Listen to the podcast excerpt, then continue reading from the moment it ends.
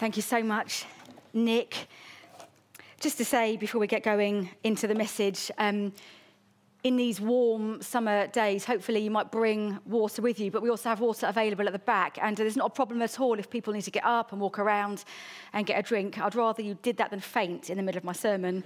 So, um, there's uh, jugs and there's glasses at the back. If you feel a bit hot at any point, feel free to go and get yourself some water. And also to say that we're encouraging people at the end uh, to spill out and have coffee outside. And just a reminder, you know, we cone off other than the disabled spaces, but you do just need to keep your eye on your children in that time, but encouraging us to, to be outside and enjoy the fresh air after the service. So we're continuing in this series, working our way through the Beatitudes that we've called the Be Attitudes because we're thinking about uh, how we're called to be in the world as followers of Jesus. And I'm really enjoying this series. It's been so good to dig into it and to get to grips with it.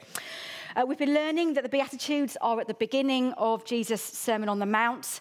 And as Nick read to us, Jesus takes his disciples, he takes them away from the crowds, he takes them up a mountain, and then he sits down.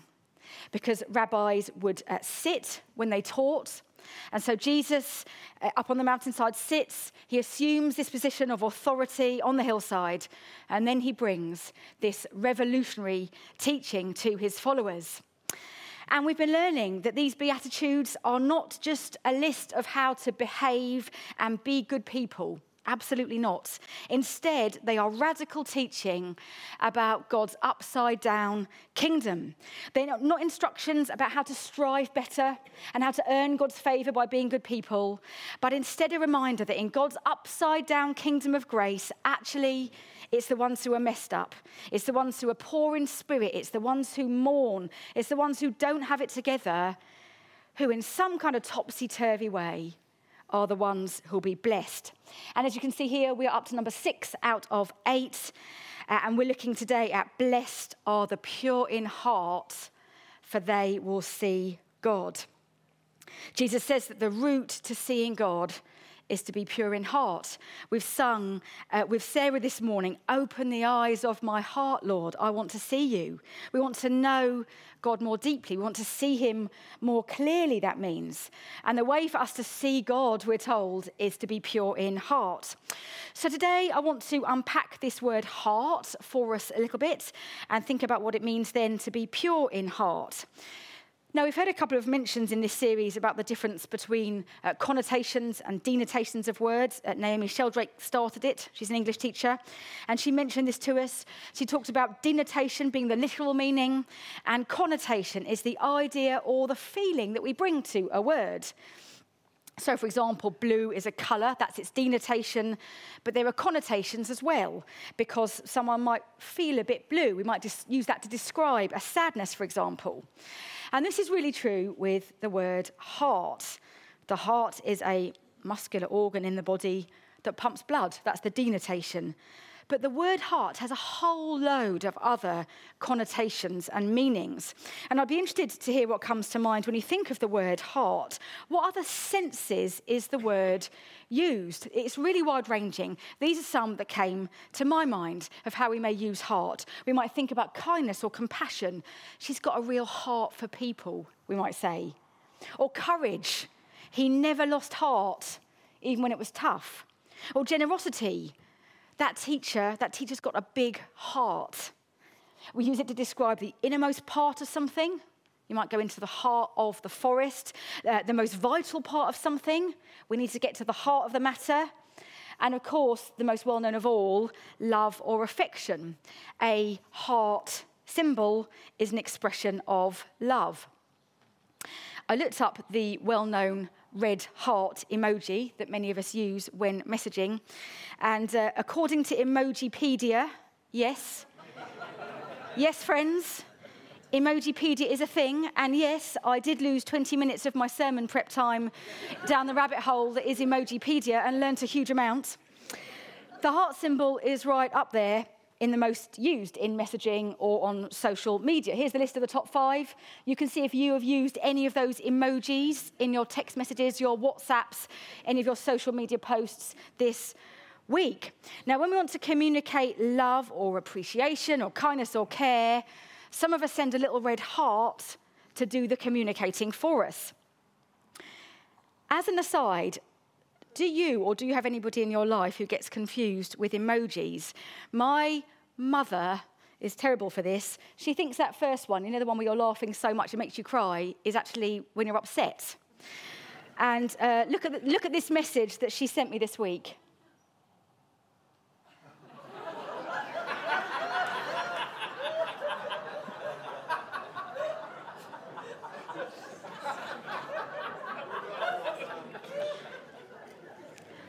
I mean, at least I know my mum. And I said, Mum, you didn't send a message to Joan, did you?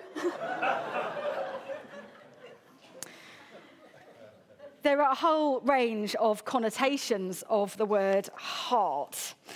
And this isn't dissimilar to how the ancient world saw the heart, far more than just a physical part of our body. The ancient world believed that it was the heart that was the very center of our personality and our thought, our will, and our character. When Moses speaks to God's people as they're about to enter the promised land in Deuteronomy, he makes this proclamation a little bit after the reading Andy opened the service with today. Uh, Deuteronomy chapter 6, verses 4 to 6. Hear, O Israel, the Lord our God, the Lord is one. Love the Lord your God with all your heart and with all your soul and with all your strength. These commandments that I give you today are to be on your hearts. So they're to love the Lord with all their hearts, and they're to have the commandments on their hearts.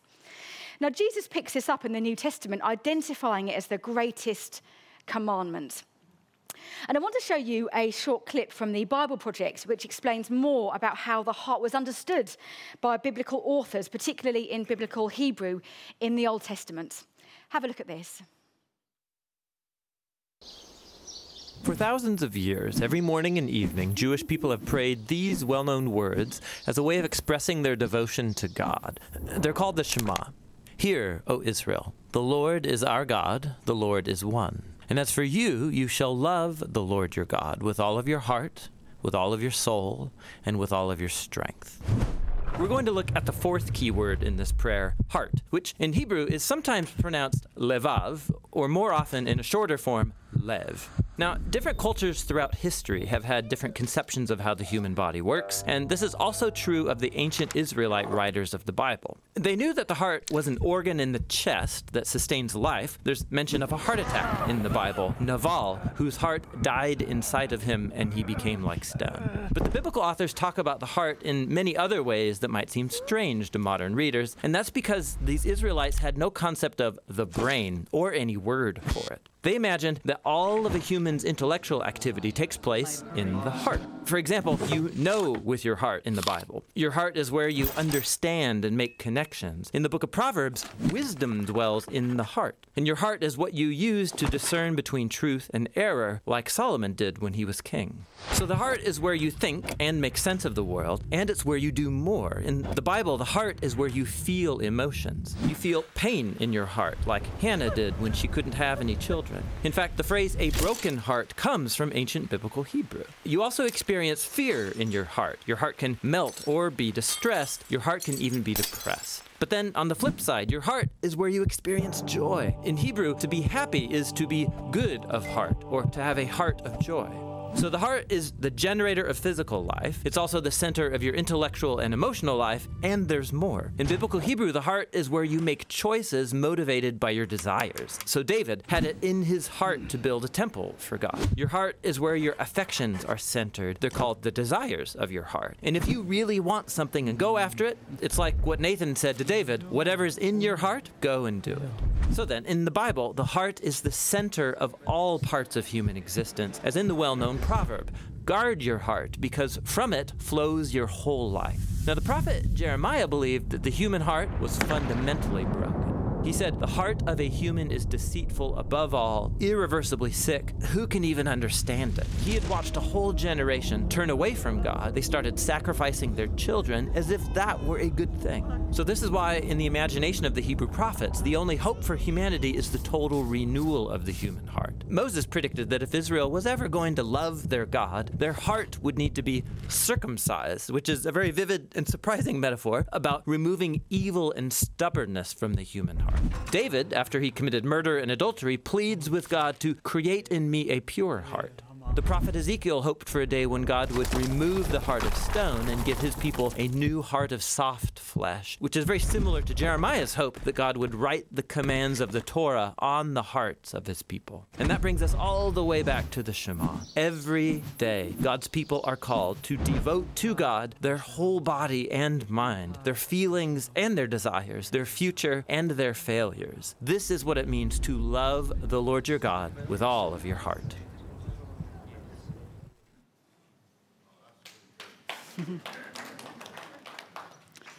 yeah, the Bible Project's fantastic, and I do recommend it as a resource um, to you. It's got um, overviews of all the books of the Bible, um, as well as um, word and thematic studies like that. It's got reading plans. It's great for families. It's really excellent, and I recommend it to you.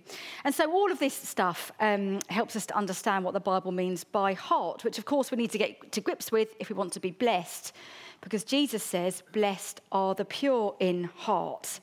It was the heart that was thought to be the center of our personality, our will, and our character. And we know that we think with our mind now, here, today, but as Jesus is teaching, and he teaches about blessed are the pure in heart, the heart was about thinking, choosing, and deciding. And so, a pure heart is about pure thinking, about pure choosing, and about pure deciding. Put simply, and I think this would be a good subheading for this message today the inside matters. It's what is inside that matters the most. Jesus is speaking at a time when there was debate about what it mean, meant to be a religious community. The Pharisees were an influential Jewish group at the time of Jesus. They were very religious. They really wanted to honor God, and they did that through absolute obedience to the law. They had a strong focus on purity, and they taught that that was achieved by following the laws and the rituals in the Old Testament. And what's interesting is that despite pursuing purity, being pure and holy, which of course course, is what this beatitude is encouraging us to be, Jesus says to them, they don't measure up. Have a look in your Bibles at Luke chapter 11. Be good to look at this if you can, if you want to. Uh, it's good not just to hear the Bible, but to see the words too. Page uh, 1043, if you want to follow it. Luke 11. And this is what Jesus says.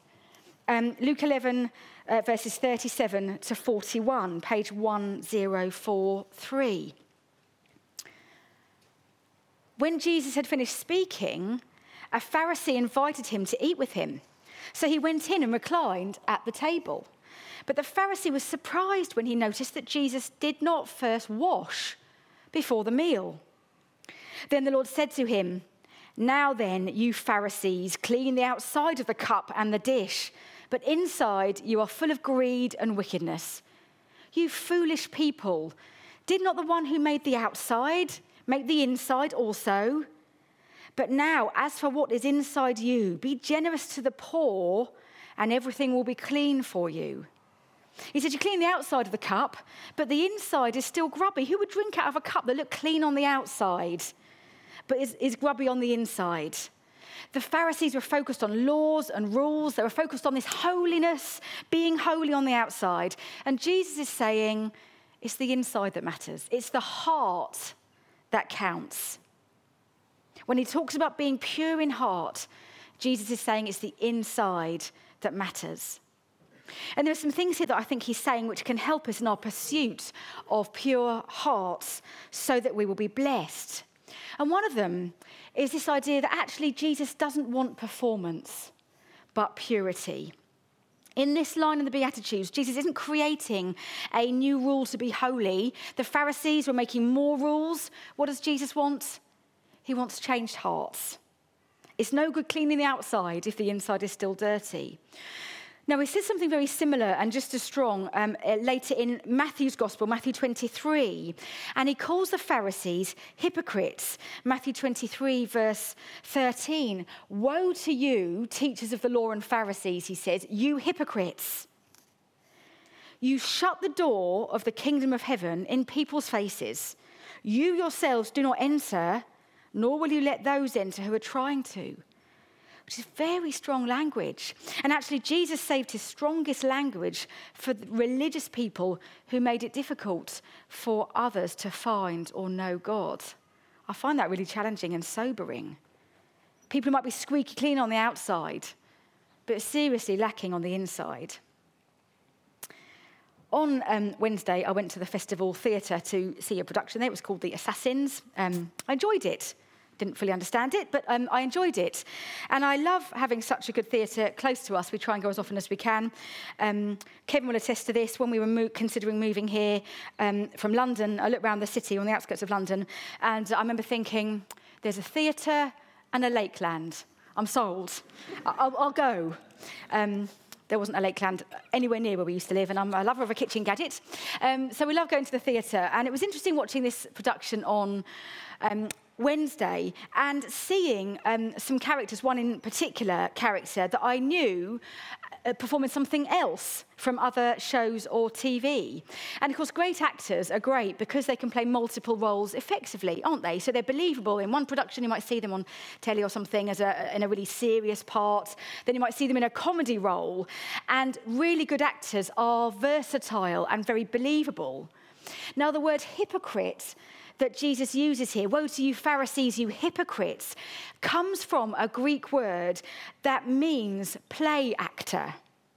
It literally translates as an interpreter from underneath, which reflects that the ancient Greek actors wore masks, and so the actor spoke from underneath the mask. So a hypocrite is someone pretending to be something that he or she is not in order to receive recognition or gain. Jesus says, Stop play acting. I don't want your performance. You hypocrites. You are acting. You have a mask on. I don't care if the outside looks clean and believable. It's the inside that matters. I want pure hearts. In God's upside down kingdom, He says, Come. Come if you're thirsty. Come if you're needy. Come if you're poor in spirit. Lay down your performance and your striving. I see inside. True purity comes when we confess that we need God and we need his forgiveness.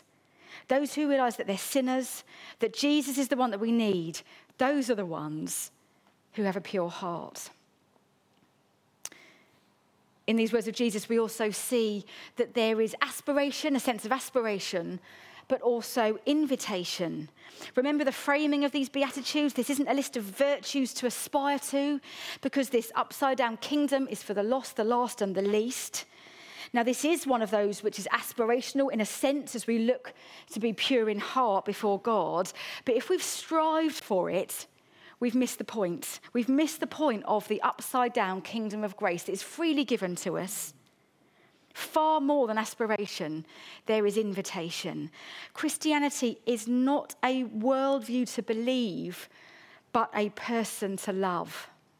Christianity is not a worldview to believe in, but a person to love. It is not believing about Jesus and doing good things because we feel we ought to but loving Him and trusting Him as He invites us. He wants our hearts, hearts towards Him is the path to true flourishing in the kingdom.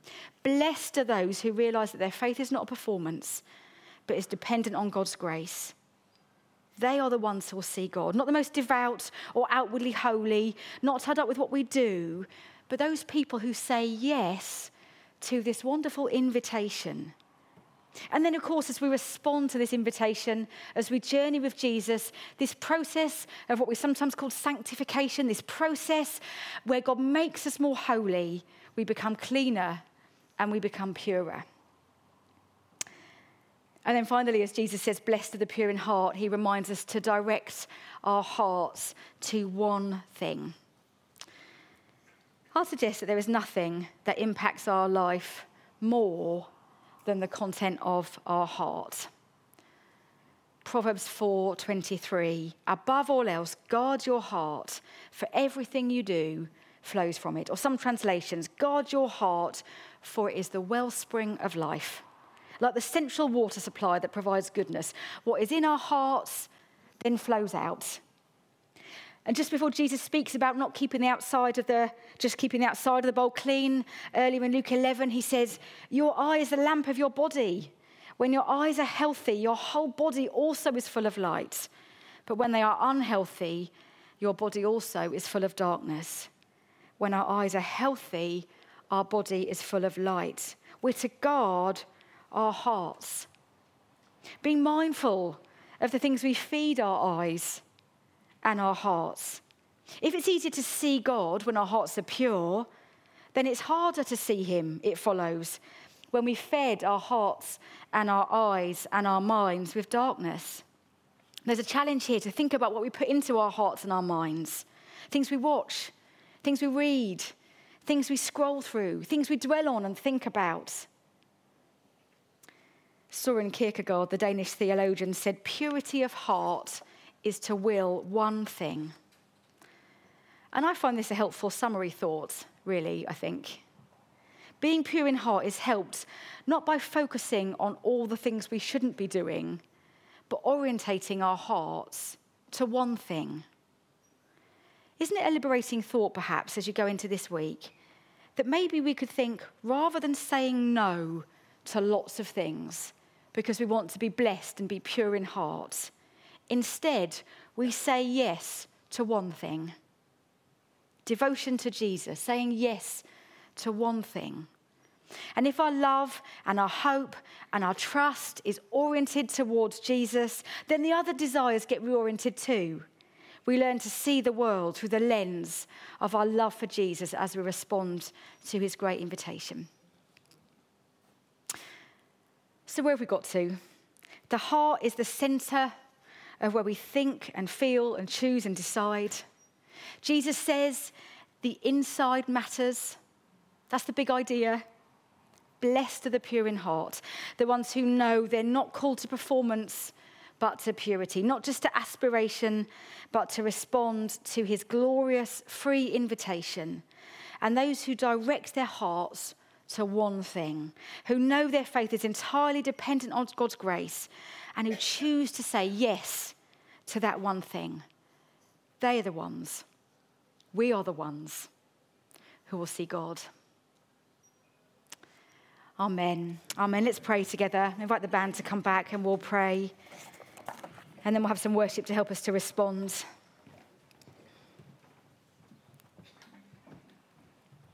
Let's give you a moment to reflect on what God may have been saying to you this morning. What's your takeaway thought? What's the, the impression you're left with? What is He saying to you today?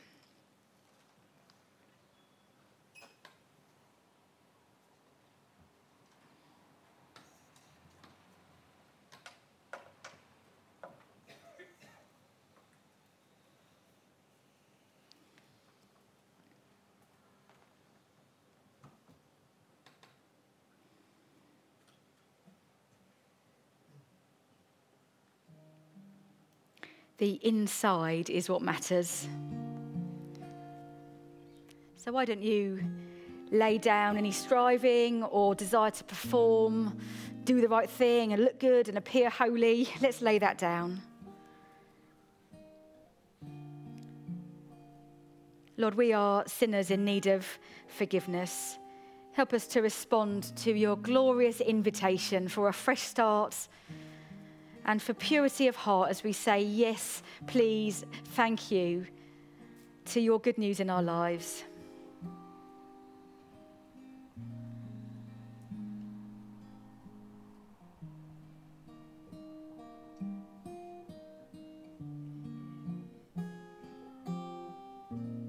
Maybe you want to just confess anything you've fed your eyes or your heart or your mind with that you know has brought darkness rather than light.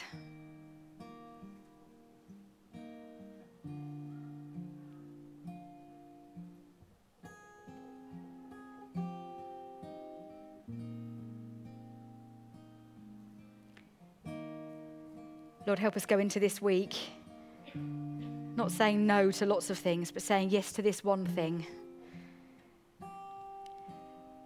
love and devotion to you.